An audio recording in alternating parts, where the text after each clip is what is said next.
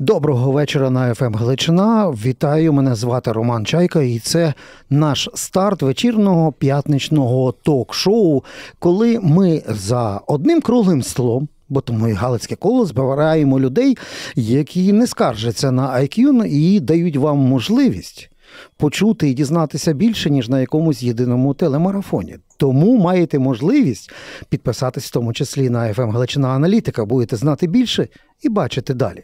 Сьогодні наше коло зібрало ось таких людей: Микола Бучин, політолог, професор Львівської політехніки. Доброго вечора. Доброго вечора. О, бачите, вас ідентифікують тепер по голосу, пане Миколо. І Є ще ваш ТСК Микола Савєлєв, боєць Збройних сил України, тому він в пікселі. Це ті, хто потім буде дивитися, побачить. А крім того, екс-головний редактор газети Ратуша, тепер просто журналіст Ратуш. Ну, тепер просто не екс-редактор і не журналіст. Ну добре. От. І е, теж вже стерео пішов. Пішов прямо в Львівську обласну раду депутатом. Він політик Тарас Чолій. Доброго вечора вам, пан Тарас. Доброго вечора. вам. Ну що, економимо час і звертаємо увагу наших е, слухачів. Візьмемо три найважливіші події цього тижня, а ви нам е, попробуєте їх розібрати на кісточки, деталі і так далі. Бо я почну з того, чого так багато очікували, анонсували і сказали: ну нарешті сталося цього тижня. Е, європейці сказали, що починають починають процедуру е, запрошення України до Європейської унії, як кажуть наші польські сусіди, до Європейського Союзу. Ну і насправді. Питання е, перше, а, а для чого, тобто, як кажуть наші друзі, а на хіба воно нам зараз з таким Європейським Союзом і з такою Україною, яка в горнилі війни? А хто почне з вас? Відповідь на просте питання. А давайте я напевно. Ага. Е, ну, я думаю, що е, так питання ставити, напевно, не варто, тому Чому? що а тому, що ми починали 2013 рік з Е, того, що ми розпочали протестні рухи через відмову української влади від євроінтеграції. Євромайдан. Це, так, ми за це боролися. Ми за це фактично зараз воюємо, тому що е, власне одна з причин, чому Росія на нас напала, вона хоче нас бачити під своєю сферою впливу, а не під сферою впливу заходу, угу. демократичних країн і так далі. Тобто, ви вважаєте, що майдан тепер нас зобов'язує закрити очі і не дивитися на те, що Євросоюз 13-го року перетворився в деяких місцях на пародію на самого себе? Я би сказав так, що ми маємо зробити вибір, чи ми з заходом, чи ми з сходом. І я думаю, що цей вибір очевидний, тому що якщо ми не заходом, значить ми або самі по собі, і нас з'їсть наш більш агресивний і потужний ворог, або ми просто під впливом ворога, і це ну точно не та перспектива, яка нам потрібна. Ну добре, але те, е, що Можна ми не... я продовжую? Так, так, так. Ну тут якраз е, колега сказав про Майдан, а мені от цікаво всі якось не звернули уваги на це, що ми самі теж не помітили, як до керівництва держави прийшли ті, хто не були майданівцями. Вони були антимайданівцями. Ага. Багато з них були антимайданівцями, багато з них були їм були, не скажу, вони були проти європейських цінностей, тому що вони мали якісь свої там в Італії дачі, відпочивали де, на Кіпрі і так далі. Але вони були абсолютно їм було байдуже. Вони прислуговували тому режиму, який був проти Майдану. Вони висміювали цей майдан. А що, я брешу? Ні, ні, ні я абсолютно. Просто, Вони висміяли цей думаю... майдан. І тепер, власне, під їхнім керівництвом, ну давайте правду uh говорити, під їхнім керівництвом ми намагаємося об'єднатися з європейськими цінностями. Ми намагаємося е, згадати е, якісь е, події 13-14 року, так.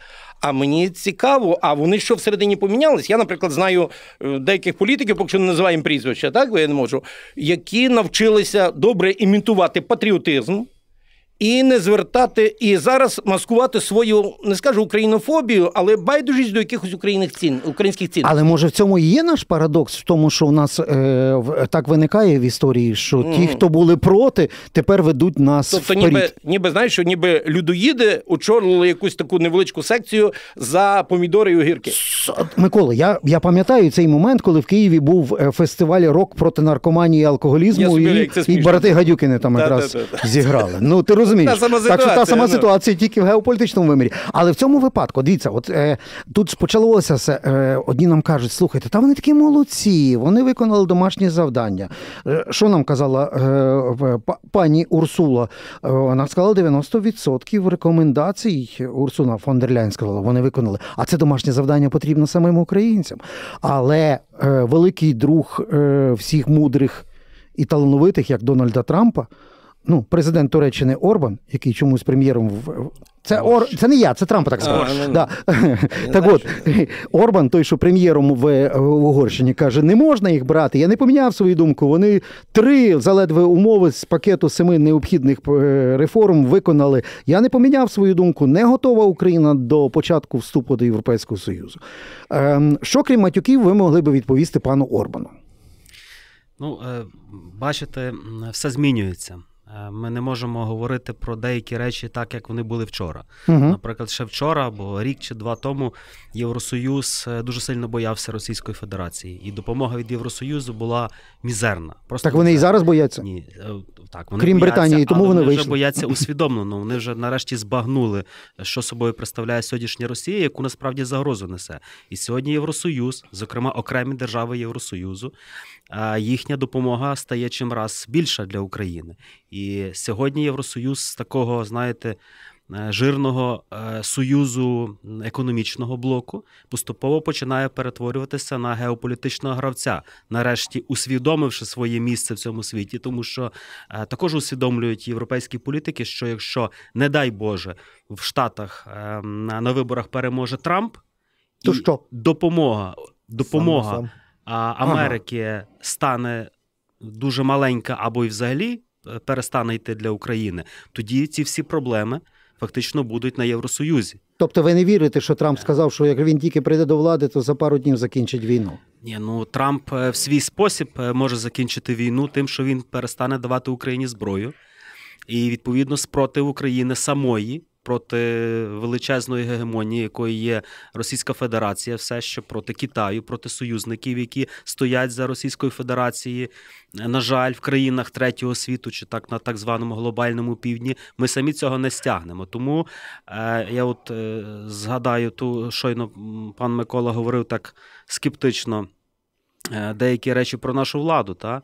але я скажу, що і наша влада змінюється. Тому Думаєте? що, а, тому що в них немає іншого, Мімікрує чи в них змінюється? немає Це дуже важливо. вибору. Ну тут в деяких речах мімікрує, в деяких речах змінюється. Тому ці процеси, ця війна, це є дуже сильний, е, дуже сильний, дуже сильне випробування для усіх. І е, в нас, якщо ми ну, говоримо про демократичну державу, то ми віримо в інститути. Ми віримо в інститут президента, в інститут збройних сил. У нас немає таких інститутів. У нас є Вони- два інститути: Офіс нас- президента Е, і Збройні Сили України. Я більше інститутів не бачу.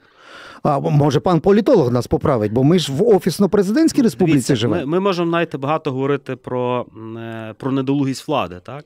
І ми про це говоримо. Ми А я про недолугість інституцій А зараз. Інституція, а влада і складається з інституцій. Ну добре, а Зараз. офіс е, Я з- хотів би Рома- Романа в чому підтримати. Е, назвіть мені, будь ласка, прізвище голови Офісу президента Байдена. Може хтось?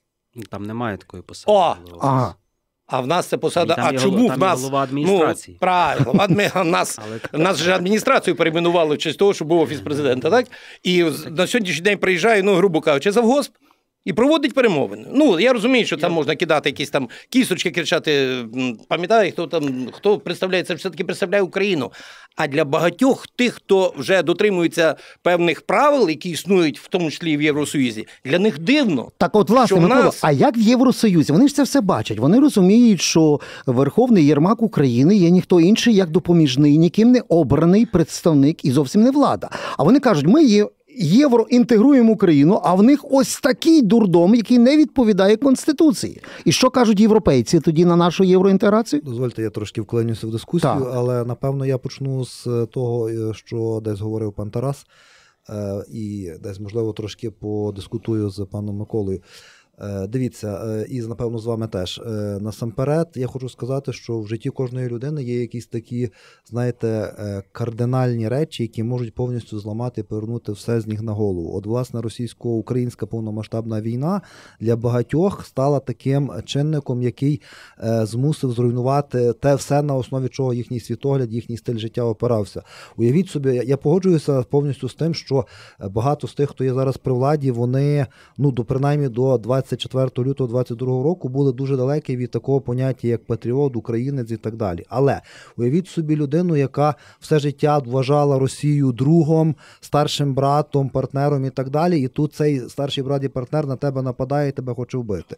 Ну очевидно, що такі речі вони міняють свідомість, Угу. і вони напевно заставляють, ну як мінімум, частково подивитися на е, всі речі під іншим кутом. Більше того, ця війна е, повномасштабна, вона дуже багато оголила проблем, які є зараз в сучасному світі, починаючи від міжнародних організацій, від Європейського союзу, про який ви говорили, від НАТО, від їх сприйняття і багатьох інших речей, показала те, що ми маємо е, опиратися на власні сили насамперед, якщо ми хочемо вижити як держава. Якщо б власні сили, то ми б були ізоляціоністи, а ми бігаємо по всьому Так, світу і кажемо: але- дайте, дайте, дайте, а ми вам дамо шашлики. Вони нас з травня 22-го Ну, лежать. Питання в тому, що на щастя, наш, наша попередня влада змогла все-таки побудувати ту військову силу, яка змогла все-таки е, зупинити цю навалу. Тобто я хочу сказати про те, що все-таки, ну тобто, тут є з одного боку певний парадокс, того, що ті, хто були далеко не єврооптимістами, так зараз е, просувають вступ. Тому, але з другої сторони, цьому і є певне пояснення. Тепер дивіться, я ще хочу зараз. Та, але ще один важливий момент. А ви пам'ятаєте, до повномасштабного вторгнення війна вже йде 8 років. Та?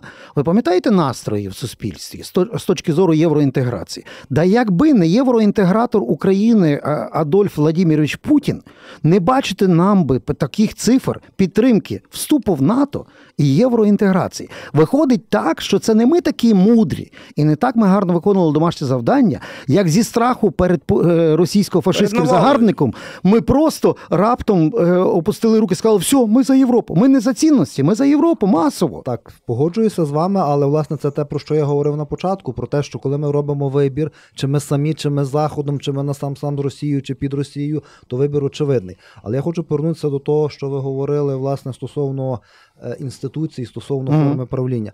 Розумієте, Україна є парламентсько-президентською республікою. На папері. І- ні, вона є не тільки на папері. Просто так склалося, що в нас є монобільшість. І ця монобільшість фактично формат до цієї парламентсько-президентської республіці де-факто робить таким, яким він є зараз. Це є перше. Тобто не було би монобільшості, відповідно, зараз ситуація була б зовсім іншою. Уявіть собі ситуацію, коли, наприклад, президент не має підтримки парламенту, є посада прем'єр-міністра, який, скажімо, опонує. Ну, до речі, така сама форма правління існує в Польщі. І ми зараз будемо бачити ситуацію аналогічну, яка була за часів е, президента Ющенка і прем'єра Тимошенко. От схожу маємо ситуацію в Польщі. Маємо е, власне Дуду і маємо ту Добре, які давайте до Польщі ми ще до- повернемося. але, власне, я до чого я веду. Тобто, ми маємо ситуацію монобільшість, яка формує оці всі де-факто речі, які ми зараз маємо. І ще один момент: офіс президента, секретаріат президента, адміністрація президента за часів кучми, до прикладу, ми мали завжди спокон віків гіпертрофовану роль оцієї. Але це не виправдує. Це- Ні, я просто дивіться. Це наша, напевно, якась ментальна традиція. Та не ментальна, це є просто український безпреділ. Це не є ментальна традиція. Від, від того, що в офісі табачника Кучма працює президентом, чи від того, що Медведчук займається безпреділом, це нічого не Вони ніколи не були першими, Роман. Вони завжди були другими. А тут Єрмак перший. І заперечити це зараз ніхто не зможе. Ніхто. Дивіться. Навіть ті, що біля Зеленського, не може Тут зайшла мова про Майдан. Все міняється, все не міняється. Та ти пам'ятаєш нещодавний вкид, що пішло, от вони там готують проти мене третій Майдан. Хоча він же був там четвертий, чи якийсь, ну пішли такі розмови. Ага. Готується Майдан і так далі. Я собі приблизно уявляю, чому Зеленський не хоче Майдану, бо він собі уявляє, хто він буде при цьому Майдані. Він буде фігура, яку буде цей майдан, не буде цього майдану. Це вже питання 16. А він буде фігура, яку будуть намагатися звинуватити всіх гріхах саме через те, що він має що? Монобільшість, яка не прийняла ніяких рішень переможних. Саме через те, що при цій монобільшості процвітає корупція, що це визначено. Тут ми можемо любити Орбана, не любити Орбана, але корупція реально процвітає. А саме Орбан через те, що говориться. яйця по 17, е, розкрадання армії, брак пального, брак зброї, брак нормального ставлення до людей, там до поранених і так далі. І так далі. Дуже багато тем. І за це це відповідає монобільшість, яка ви в тебе в руках все. В тебе в руках суди, в тебе, ну що тут брехати, правильно? В руках суди, в руках служба безпеки, в руках все управління армії, в руках прокуратура, в руках все. А зміни де? І коли приходять і кажуть, слухай, добре, Майдан ми відкладемо в сторону, а давай говорити, ну покажи нам, які зміни відбулись. Всі кажуть, ми там зробили дуже багато реформ.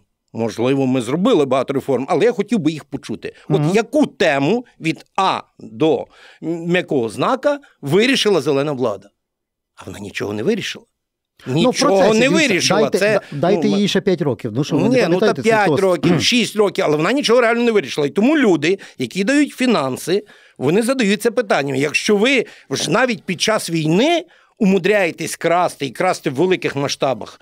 То що ж буде потім, коли ви будете членами Євросоюзу? Ви будете вимагати ще більших фінансових вкладень в себе. О, ми добираємося зараз до дуже цікавої тези. Подивіться, про це пише сьогодні Washington Post. Зокрема, про це ми теж думали. Що якщо раніше Євросоюз боявся Путіна і Московію, то тепер він почне боятися Україну. І зараз е, скажу, які аргументи. Ну, наприклад, якщо Україна змі... е, входить, вона змінює баланс в Європейському Союзі. Якщо вона змінює баланс в Європейському Союзі, беручи до уваги чисельність населення України, це десь приблизно 9% голосів України. Якщо скооперується з Польщею, то це виходить 17-18 голосів, як в Німеччині. Повністю все міняється. І такими голосами можна потім з Брюсселю забирати з бюджету величезні кошти, за які так оре в істериці зараз Орбан. Давайте ми зараз зробимо такий варіант. От я вкинув оцей страх, про який пише Washington Post. Ми, наше, наше галицьке коло, зараз обдумаємо цю всю варіацію, послухаємо коротеньку рекламну паузу. І відповідно після цього дамо відповідь на це питання, зокрема крізь призму Польщі і крізь призму ще іншого сусіда, який блокує все, що тільки можна, або буде блокувати і надалі, тобто про Угорщину. Ну, от ось таким питанням я залишаю наших слухачів і вас, е, шановні друзі, лишайтесь на FM Галичина. Через хвилинку ми будемо продовжувати. І продовжуємо з Миколою Бачуном, Миколою Савілієм, Тарасом Чолієм шукати відповідь на питання, про яке говорять в Євросоюзі в кулуарах, і голосно пише Washington Post. Їм можна, вони по той бік, їх євроінтеграція не загрожує. Вони кажуть, Україна настільки розбалансує Європейський Союз, а ще потім буде претендувати на великі гроші. А ми ж знаємо, що з бюджету Євросоюзу більшість коштів йде саме на компенсацію аграріям. А в нас ого, скільки орних земель. Так в цьому випадку, е, може, ми зарано почали святкувати початок євроінтеграції, а Україна в зв'язку з такими страхами в ЄСі десь до 3800 року може почне процедуру входження. Ні? Так ми, так ми не святкуємо нічого, тому що це лише наразі декларативний крок. Е, Тут може минути десятки років до того моменту, коли нас приймуть, коли ми вступимо в Євросоюз. А може і до того часу Євросоюзу вже не буде. А може нам зроблять таке саме, як туркам? Знаєте, що в найближчих 300 років євро інтегруйтесь, будь ласка, Ну, панове з Стамбулу. Може бути дуже різне, але я скажу, що Євросоюз нам потрібен в першу чергу не заради навіть тих грошей, які нібито ми мали би там А? отримати, А заради чого? і не заради навіть е, ймовірного впливу на Європарламент. Євросоюз нам в першу чергу потрібен для стандартів. Тобто основна проблема України це відсутність стандартів. У нас немає стандартів ні в державному управлінні, ні в збройних силах, ні ду. А нікуди. українцям потрібні Тобто ці стандарти? потрібні- Чи їм потрібно вільний доступ до бедрьонки і Е, швидко ні, привезти Украї- назад Ук- продукти? Є різні українці, є ті, що яким потрібен доступ до бедронки, є ті, яким потрібні стандарти. Ми говоримо про майбутнє, про майбутнє фактично наших дітей. Тому що я сумніваюся, що ми в нашому віці доживемо до того моменту, коли там синьо-жовтий прапор буде в Брюсселі е, у Європарламенті. Хотілося би, але будемо реалістами. Тому тут дуже багато насправді е, залежить від нас. Тобто нам потрібні стандарти, нам потрібні технології, нам потрібні права людини, нам потрібен доступ до європейських ринків, але все одно, все, що ми заробимо, це заробимо ми.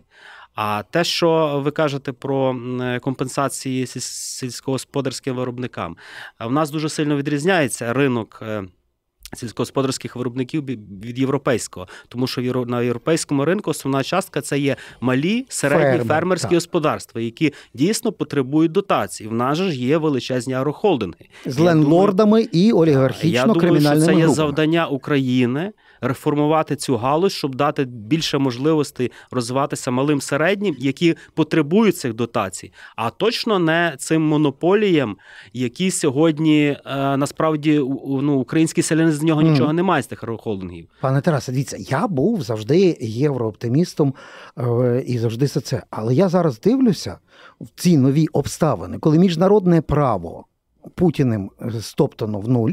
Коли міжнародні інституції настільки ж імпотентні, як Ліга націй перед Другою світовою, це не тільки про ООН, а взагалі про все інше, а деякі злочинні, ну, наприклад, як Червоний Хрест. Та? Тобто ми в цьому випадку, я думаю собі, а може нам треба було рухатися так, як Норвегія? Всі ті самі цінності, про які ви говорите, в них є. Всі інституції працюють. Супердемократичне суспільство, всі центри е, антикорупційні в Осло, корупції нуль, члени НАТО в Шенгенській зоні, а й не члени Євросоюзу і не мають проблем з Брюсселем. Може, нам було треба з них приклад Якби брати? Україна була в Скандинавії, то можливо так. Ага. Але ми знаходимося в такому місці, де нам шлях інших країн взагалі ну фактично неможливий. Е, Моя мрію знаєте, щойно затоптали. Ви знаєте, я вважаю, що дуже погана річ це пробувати і просто так знаєте, сліпо копіювати чийсь досвід і його накладати на свій.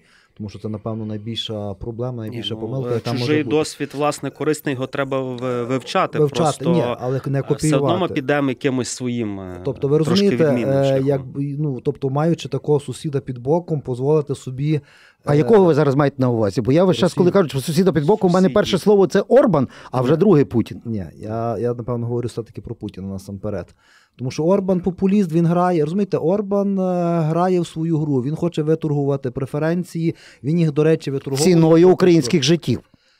Так, але е, поки що його політика спрацьовує. Е, чи буде працювати далі? Ну мені здається, що прийде колись час. Знаєте, я завжди, коли зараз говорю про Орбана, мені чомусь нагадується асоціація з хворим зубом. Тобто, спочатку, якщо людину болить зуб, він починає цей зуб що робити? Лікувати. Тобто, так само ну, зубом є Угорщина для Європейського Союзу як системи, як організму. Та? Тобто Європейський Союз поки що йде на певний контакт, на певний, ну тобто зуб лікує, намагається той біль зменшити, але потім, коли проходить певна межа, то той зуб просто виривають і викидають. Так Та мені так здається, що в Євросоюзі якраз межа весь час відставляється. Ну, тут дуже, дуже дивні речі, коли я, наприклад, чую, ми будемо дотримуватися європейських стандартів під час війни. А як? А єдиний марафон, а канали не пускати, куди їх треба пускати а цензура, яка ну реально потрібна під час війни, і вона ну має бути. А в нас вона почалася до війни. А вплив на певних, а вплив на певних олігархів, щоб вони добровільно позбулися якихось своїх активів, що зараз теж почалося. На жаль, і де тут європейські стандарти, і які механізми дотримання тих європейських стандартів? Тобто ми пропонуємо нашим олігархам, які і без європейських стандартів прекрасно дотримуються європейських стандартів. Тому що, мовляв, нас візьмуть Євросоюз, і вони кажуть, і що? Як той казав з фільму, а нас і тут неплохо кормять. Розуміє? Вони непогано мають.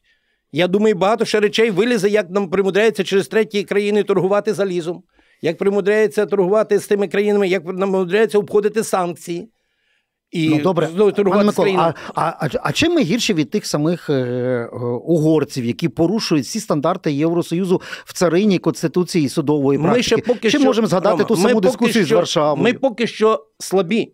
Щоб ага. ми не казали, що ми в військовому плані так ми себе показали. За наш рахунок, за рахунок наших життів і крові, Європа позбулася першого страху. І коли зник перший страх, самий страшний, що коли розберуться з нами, візьмуться за країни чому, Балтики, візьмуться за Польщу. А чому слабі?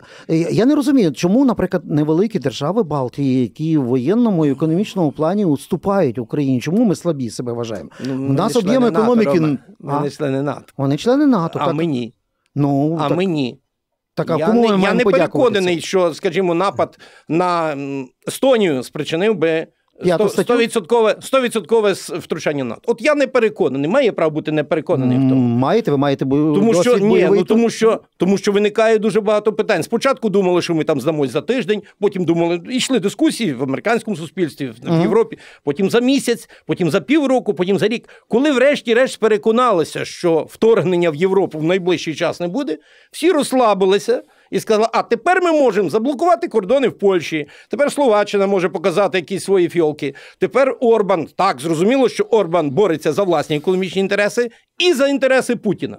Це однозначно він є. Ну я би назвав його там агентом впливу Росії. І це ні для кого не буде секрет, це ні для кого не буде відкриття. Чому ми того так дивуємося? Ми кажемо, ви знаєте, Євросоюзі і Орбан він він десь відстоює інтерес Росії. Ну є Орбан, ну відстоює інтереси Росії. Далі що? Наші дії, наша протидія. А які наші дії? Наш, наша протидія. Я не політик, Ром. Я не політ. Давайте ми скажемо, що ми Угорщині. От в мене була там хороша ідея. Я її навіть пропонував певним людям, які в тій царині працюють. В нас там якісь певні і все займається.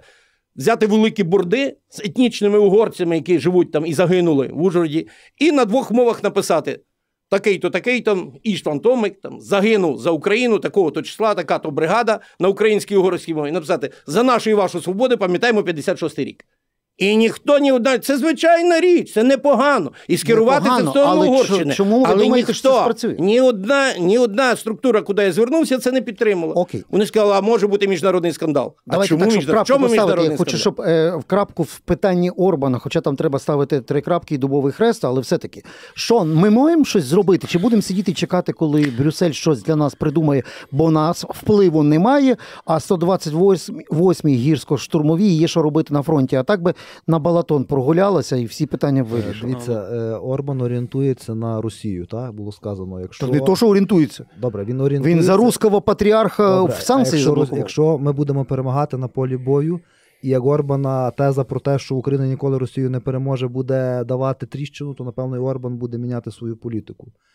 Це раз. По-друге, ми маємо це раз. По-друге, ми маємо розуміти, що Орбан все-таки є е, складовою Європейського союзу, і рано чи пізно, в тій чи іншій мірі, але все рівно він змушений грати по їхніх правилах. А хіба Хоча- він там не паршива е, вівця? Ні, Я подивився ті їхні вівця, зустрічі, ніхто він з ним не хоче навіть поручкатися. Але все рівно він все рівно не може діяти повністю так, як він захоче. Його все рівно це членство зобов'язує до багатьох речей. І очевидно, якщо б не то членство, він би діяв, можливо, набагато Мгм. радикальніше і зовсім по-іншому. Тому я впевнений в тому, що зараз багато питань ведеться про те, щоб скасовувати принцип вето, щоб відповідно не вимагати консенсусу при прийнятті певних рішень. І ну я так думаю, як Шольц йому сказав, їдь в туалет попісіти, поки ми будемо голосувати Тому, за Україну. відповідно, Так? Е, Я ще раз кажу, розумієте, я ну це моя ідея, можливо, я помиляюся, але на моє переконання, чому зараз Європейський Союз іде на поводу у, у Орбана частково, це тому, що було дуже важливо прийняти швидко це рішення, і не було Мгм. часу десь там е, на нього впливати. Але можливо зараз, коли розпочався процес технічний, який не вимагає там кардинально швидких рішень, я думаю, що вони важелі впливу Маємо ще дуже важливу одну тему, тому я ще хочу, щоб, під, е, щоб і пан Тарас сказав, а є рішення на Орбана? І, і по п'яте, це е, нафтопровід Уренгой помаре Ужгород. А до речі, ми його жодного разу навіть А не сказали, що можемо про нього перекрити. не згадує про нього, і Чому? ми не знаємо, чи він працює чи не працює, але це Так фактично качають там нафту руську. основне джерело отримання нафти. Вона туди і йде, бо тому що навіть Ну. Адольф Путін на конференції звітував, що по нафті не тільки з Індії Війна бабки йдуть. триває, але нафта, гроші робляться, від цього користає Угорщина. Мгм. Тому я думаю, що тут є велике. Е, Ой, а наше а керівництво готове буде Е, піти на такий тре- жорсткий шантаж? Треба, щоб е, Нас будуть брати в Євросоюз, напевно, ні. Ага. Ми ж будемо брати по Євросоюзу. Добре, давайте подивимося. Реально братський народ, який повністю нас підтримував е, і по горизонталі, і по вертикалі. По вертикалі деколи в примусовому порядку. Бо, як то кажуть, польська партія право і справедливість це ситуативний був проукраїнський союзник. Такся було. І тут вони останній раз вирішили перед тим, як гримнути дверима, е, нагадити на всіх митних переходах. Ми сказали: ой, е, як там, Дональд прийде, порядок не веде. Прийшов Туск, є новий уряд. Один е, яготин розблоковано. Маленька купка непогано оплачуваних виродків промосковських тримає в заручниках Україну, яка воює і стікає кров'ю. Чому не спрацювала польська зміна влади на користь українсько-польської дружби? Ну, я сподіваюся, що ще не запрацювала. Вже не спрацювала? Що Вже тиждень все-таки пройшов, за тиждень можна вже- Кубку ми боїмось конфедератів Ми розігнати. боїмось ставити питання руба, тому що тут е, добре сказав колега, рано чи пізно, от Угорщина, так от я наполягаю на слові, може бути пізно. Тому що при такому фінансуванні, яке йде зараз в Україні, там щось попросимо, тут щось попросимо, там дали, там не дали. Е, можемо, там ні для кого не таємниця, що там боєприпасів мало, виплати затримуються. Е, мобілізація провалена. Провалена, що тут приховувати? Це знають всі. Може бути велика біда. І зараз поляки треба питання ставити конкретно. Ви хочете в себе Росії чи що? Вони скажуть, ні, ми не хочемо Росії, ми ж ваші союзники. Так, я там, коли йшов на війну, то я йшов в польській плетоносці, знаєш, з польським спальним мішком і так далі. Поляки допомагали їм щира вдячність. А ви що, вже все? Ви думаєте, що вже нічого й не буде? Ви знаєте, що в Росії зараз ще військо збільшують ще на 170 тисяч? Просто штатне військо збільшують на 170 тисяч. Йде ще прихована мобілізація. А потім, коли вони дивляться, що вони зробили в Запорізькій області в Херсонській, все чоловіче населення, якого могли, що вони зробили? Мобілізували в російське військо. І Мгм. якщо завтра, борони Боже, Україна впаде, то хочемо ми чи не хочемо, частина українців піде під російськими прапорами. На Польщу. Так. І Стоп. це треба говорити. Але тут в цьому випадку, ну ми ж говорили, що це максимально проєвропейський. Ера є, е, європесимізму закінчилася разом з пісом.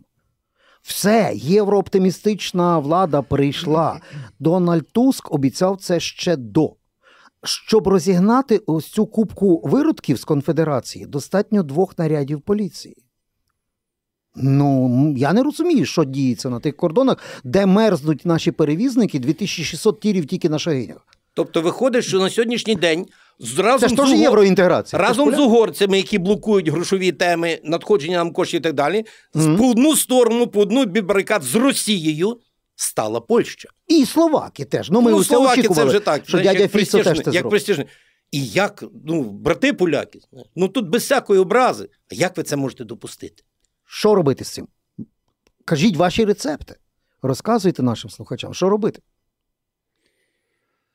Ну, дивіться, я не знаю, що робити. Я швидше можу пояснити, чому це робиться. Це робиться тому, що е, кожен політик, незалежно чи це була Піш, це був Туск, чи ще хтось, так вони орієнтуються на політичні рейтинги, на політичні перспективи. І е, ну, ми розуміємо, що, е, скажімо, є певні економічні інтереси і економічні нюанси, які спричинили такий порядок речей, який зараз існує. І, власне, в даному моменті, якщо будуть такі, як ви кажете, радикальні дії типу нарядів поліції, важко спрогнозувати, як воно вплине на політичні рейтинги тих, хто буде розганяти цих людей. Добре, а з нашого боку, українська влада, От, е, уряд і всі разом, вони щось могли зробити, чи мали стояти біля будки Е, і, пане, і розводити Пане руками? Романе, ну е, я десь хочу висловити таке саме сподівання, як пан Тарас. Та тобто е, справа в тому, що е, ну, процес передачі влади він ще не завершився.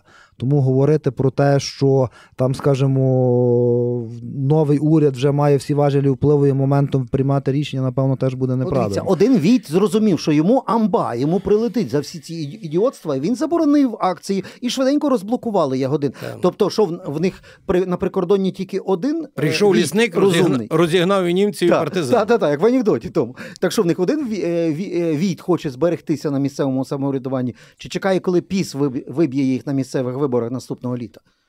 Я ще О, раз кажу, Я, я, я хочу, щоб сказав нам депутат нашого місцевого самоврядування, як він це Ви бачить. розумієте, ми стараємося дуже часто говорити про речі, коли ми не маємо всієї повноти інформації. Для мене Так ми є... ніколи не будемо мати. Нас Ну, війна, ми ніколи не будемо мати ніколи, повноти. Але от якби я розумів всі обставини е, цього конфлікту прикордонного, бо це є конфлікт насправді. Це є економічний бойкот е, країною Євросоюзу, яка офіційно підтримує країну, і Польща. Дякуємо, е, передала і багато техніки, і озброєння. І багато наших і багато наших при- е, біженців прийняло. Тобто ми є абсолютно вдячні. Ми, коли говоримо про, про Польщу чи про будь-яку державу, ми завжди розмежовуємо. Є польське суспільство, є польська влада, є опозиційні політики, і є п'ята колона, яка живиться за рахунок е, коштів Кремля. Тобто, ну, очевидно, можливо, є якийсь консенсус. Зараз ще дотепер в, е, в польському політикумі. Можливо, є якісь можливо, а можливо, є якийсь конфлікт владою? між українською і польською владою, про який ми не А, знаємо. От, бачите, або можемо підозрювати прихований. Так, стоп. Так. Але от тут можемо сказати: дивіться, пам'ятаєте, як казали, це брат. Володимир Зеленський казав, дивлячись на Анджея Дуда, казав, Так. називав його братом. Так. А потім якось Ну, горшки щось, ну, щось брати не спілкувалися давно. Я би я думаю, що, що, ну, що в цьому випадку ми в цій студії не вирішимо, але президент України, ну напевно, що міг би цю проблему вирішити, якщо б він А не організував якусь зустріч з польським президентом, який є президентом і далі. Е, хоча його партія ну, програла трошки на виборах. Зустрітися і обговорити це питання. Можливо, навіть запросити його на кордон і десь там в мостиськах на Шагині попити каву. Подивитися, поспілкуватися. Тобто, я думаю, що все-таки ну, рішення більшості проблем завжди е, залежить в більшій мірі від, від нас. Питання, чи ми хочемо ті проблеми Добре, вирішувати. дивіться, дуже близько до кордону І чи- був Володимир Зеленський і навіть Верховний Єрмак України. Сьогодні кажуть, в політехніку зайти не можна було, бо снайпер би спрацював, взяли в кордон. Ну, Нам підтверджують, правда, з політехніки було страшно. Так. Дивіться, ми робимо невеличку паузу. Якраз ви згадали в своє священне ім'я перед сном. То в нас невеличка реклама, після якої ми зараз і поговоримо про велике турне, в якому знайшлось місце і для Аргентини, і навіть для скандинавських країн, тільки чомусь Польща туди не потрапила. Про турне далі в нашій програмі Галицьке коло. Будьте з ФМ Галичина. Отже, ми продовжуємо, і ми тут якраз згадали про е, президента, який був у Львові. Не знаю, чи він ще зараз перебуває там. А, і це є завершення його великого турне. Коло вийшло дуже таке велике, реально. Тобто на інаугурацію в Аргентину. І раптом після неї ми дізнаємося, що з Макроном поговорив, Орбана налякав. Потім на галявині Біла Білого дому з'явився, в Конгресі, в Сенаті був, навіть в Пентагон на екскурсії був, якісь перемовини. Далі гоп! І ми бачимо найкрутішу е, армію після е, турецької НАТО, тобто Норвегія. І він в Осло вже. І тут не просто розмова з норвежцями, а з цілою фактично вікінгівською нордичною цивілізацією. А, а вже потім тут вночі під час комендантського часу лякали Тараса Григоровича Шевченка фотографіями і селфі з Єрмаком. Підсумки цього е, е, візиту. Бабки, бабки, бабки, дайте, дайте, дайте, чи як там жартували в Юрмалі на е, одному КВНі, чи трохи більше? Давайте ви, Ну, напевно, давайте я почну. ви вже аналізували, щось студентам мали розказати. Звичайно. Так що, добре турне чи піар? Е, дивіться, я е, хочу насамперед сказати про те, що це турне, на мою думку, мало свою певну логіку. Чому? Тому що якщо ми говоримо про Аргентину, то е, там прийшов до влади президент новий, який е, дуже відверто демонстрував проукраїнські Так, позиції. перший нормальний. Так, і власне, і до речі, так, тобто ми можемо говорити про те, що ми отримали такого доволі надійного і впливового союзника в цьому регіоні, який традиційно вважається, скажімо, не зовсім проукраїнський, швидше проросійський. Тому це було важливо, це було логічно туди поїхати. Е, Далі, ну напевно, наступним кроком логічно було поїхати в Америку, тому що ми розуміємо, що зараз в Америці відбувається вже така передвиборча боротьба, заручником якої стала Україна. І Може, краще було не сунути носа туди, де, де, де самі республіканці один одному готові писки Е, бити. Ну, е, я думаю, що напевно все-таки варто було туди поїхати, тому що від тих рішень, які зараз приймуться, буде залежати напевно значною мірою і доля цілої війни і нашої держави. І ну до речі, і до речі, я хочу наголосити на одній важливій речі. Тобто, е, ми розуміємо, що є нюанси, і є проблеми, але насправді е, існує доволі стійка двопартійна підтримка України з боку і республіканців, і демократів. То, що є там низка трампістів, які мають меншість, які там, скажімо, мають якусь таку антисистемну позицію, все-таки вона е, ну, не заперечує того факту, що загалом Україні готові допомагати. Просто певні нюанси передвиборної боротьби і небажання поступитися і поторгуватися. Там, наприклад, це нас воно- заспокоює, пане Миколо. Так. Це нас завжди нас заспокоює, що ця меншість, що е, Ілон Маск сам по собі марихуанку курить, трампістів мало. А насправді, а насправді шанси, що Трамп буде наступним президентом, дуже високі. Тому мало їх чи не чи Е, Пане не- Роман, я не це ж- говорю зараз за Трампа. Я говорю зараз. Ми розуміємо, що до як мінімум до потенційного приходу Трампа ще рік, навіть більше. Але дивіться, Тому- ті маленькі е, меншості в республіканців вдалося заблокувати все. Ледве їх величезними поступками вговорили продовжити на пару днів роботу, щоб може, може проголосувати великий пакет, Ну, який нам необхідний з точки зору е, бюджетування війни і країни. Е, Ну, я напевно, можливо, занадто оптимістично дивлюсь Ага. на, на ситуацію, але я думаю, що е, все-таки цей пакет буде проголосований. Е, Тут швидше питання часу, питання торгів, питання поступок з боку адміністрації Байдена. Але я думаю, що результат має бути, тому що, ну, до речі, ми маємо так само не забувати, що новий спікер е, Нижньої палати Конгресу США Джонсон е, давав інтерв'ю, де чітко заявляв про те, що республіканці він особисто дуже чітко розуміє необхідність підтримки України і е, катастрофічність наслідків програшу України. Тому я думаю, що про ці речі не варто А забувати. мені здається, що забули вже. Подивіться, ви бачили результати опитувань, які показують підтримку? Ну, цю соціологію. 48% республіканців і незалежних республіканців заявили, що США забагато допомагають Україні. Пам'ятаєте? Так? Так, пам'ятаю. Ну, і ці цифри є е, катастрофічними, ми їх покажемо.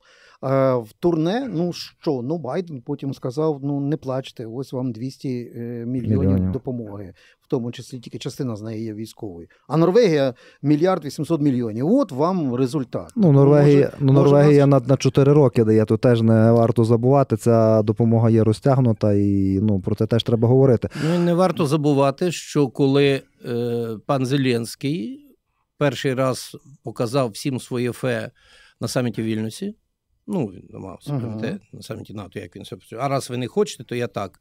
Другий раз, коли відмовився виступати. Ну, зараз для мене особисто це не зрозуміло, але може я не все знаю. Е, Чому він опинився в Аргентині? Ну, питання дискусійне, чи нам Аргентина щось дуже допоможе в військовому плані, чи в грошовому. Там багато українців. Багато на українців, вони всі проголосують за що проголосують. Знаєш, тобто Аргентини. Я розумію, що в США він поїхав не за власною волею, а просто добрі люди йому сказали, та досить там лазити по Аргентинам, давай сюди, ми тобі маємо з тобою поговорити, хоч щось дамо. Так, в О, плюс пішло все-таки це поїхало. Так, ну, ну Плюс, давай плюс. в плюс, звичайно, Плюс. щось дали, але це не його ініціатива, бо не він вирішив, коли їхати в США. Вирішують люди, які мають гроші. Ну, будемо відверто Ага. говорити. Він приїхав, щось дали, щось дадуть, щось дасть Норвегія, правильно, абсолютно буде розтягнуто на 4 роки. Ем, чому він замість е, Аргентини не з'їздив в Перемишль?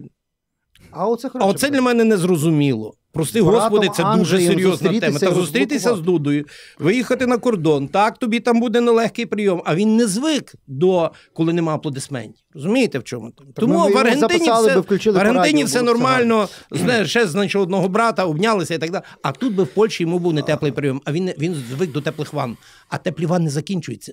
І з Пане кожним Тарасе, а днем як все ви менше і менше буде Ви, теплих ви, ви бачите, то ж дуже різні історії е, Ну, і дуже слабо підсвічені, але По-перше, якісь- оце все турне. Воно летіти, загалом. летіти в Північну Америку зручно через Південну Америку. Трошечки коло, але в принципі одна й та сама дорога. Та зручно Тобто, через Катовіце, кажуть. Е, летіти, а Ні, то все все-таки через. Аргентину і Кабоверде цікавіше е, полетіти. Добре. Однозначно, що ці всі Там був зустрічі такий план. Мають або мусять мати якусь е, практичну користь для України. Хоча ми завжди мусимо пам'ятати, що е, маємо опиратися в більшій мірі лише на власні сили. Тобто, ми дуже мало, ми дуже багато просимо допомоги від зовнішніх е, чинників, і дуже насправді мало, мало робимо всередині країни для тої самої перемоги. Ми багато говоримо про перемогу, але на жаль, в нас оборона наша промисловість так на ноги і не стала. Бодай якісь малі невеликі виробництва, які можуть робити прості речі: гільзи, набої, міни. Стволи для артилерії і так далі. і так далі. В нас е, багато людей, е, толкових інженерів, людей, працівників не задіяні там, де вони могли Але, би бути казав, задіяні е, Тверезий з- Кравчук маємо те, що з маємо. так? максимальною користю для війни, для перемоги. Ми не можемо лише очікувати, що от е, поляки заблокували кордон, все, наша економіка Все, вмерла. і Значить, пів трильйона втратили. Значить, потрібно працювати над власними помилками. Потрібно з ту, ті знаєте, е, рожеві мрії про якусь перемогу їх забути. Тобто, тому що війна буде тривати дуже довго, і вона не завершиться. Е, Коли ми просто будемо цього хотіти, вона завершиться тоді, коли Україна в цьому горнилі е, стане сильною.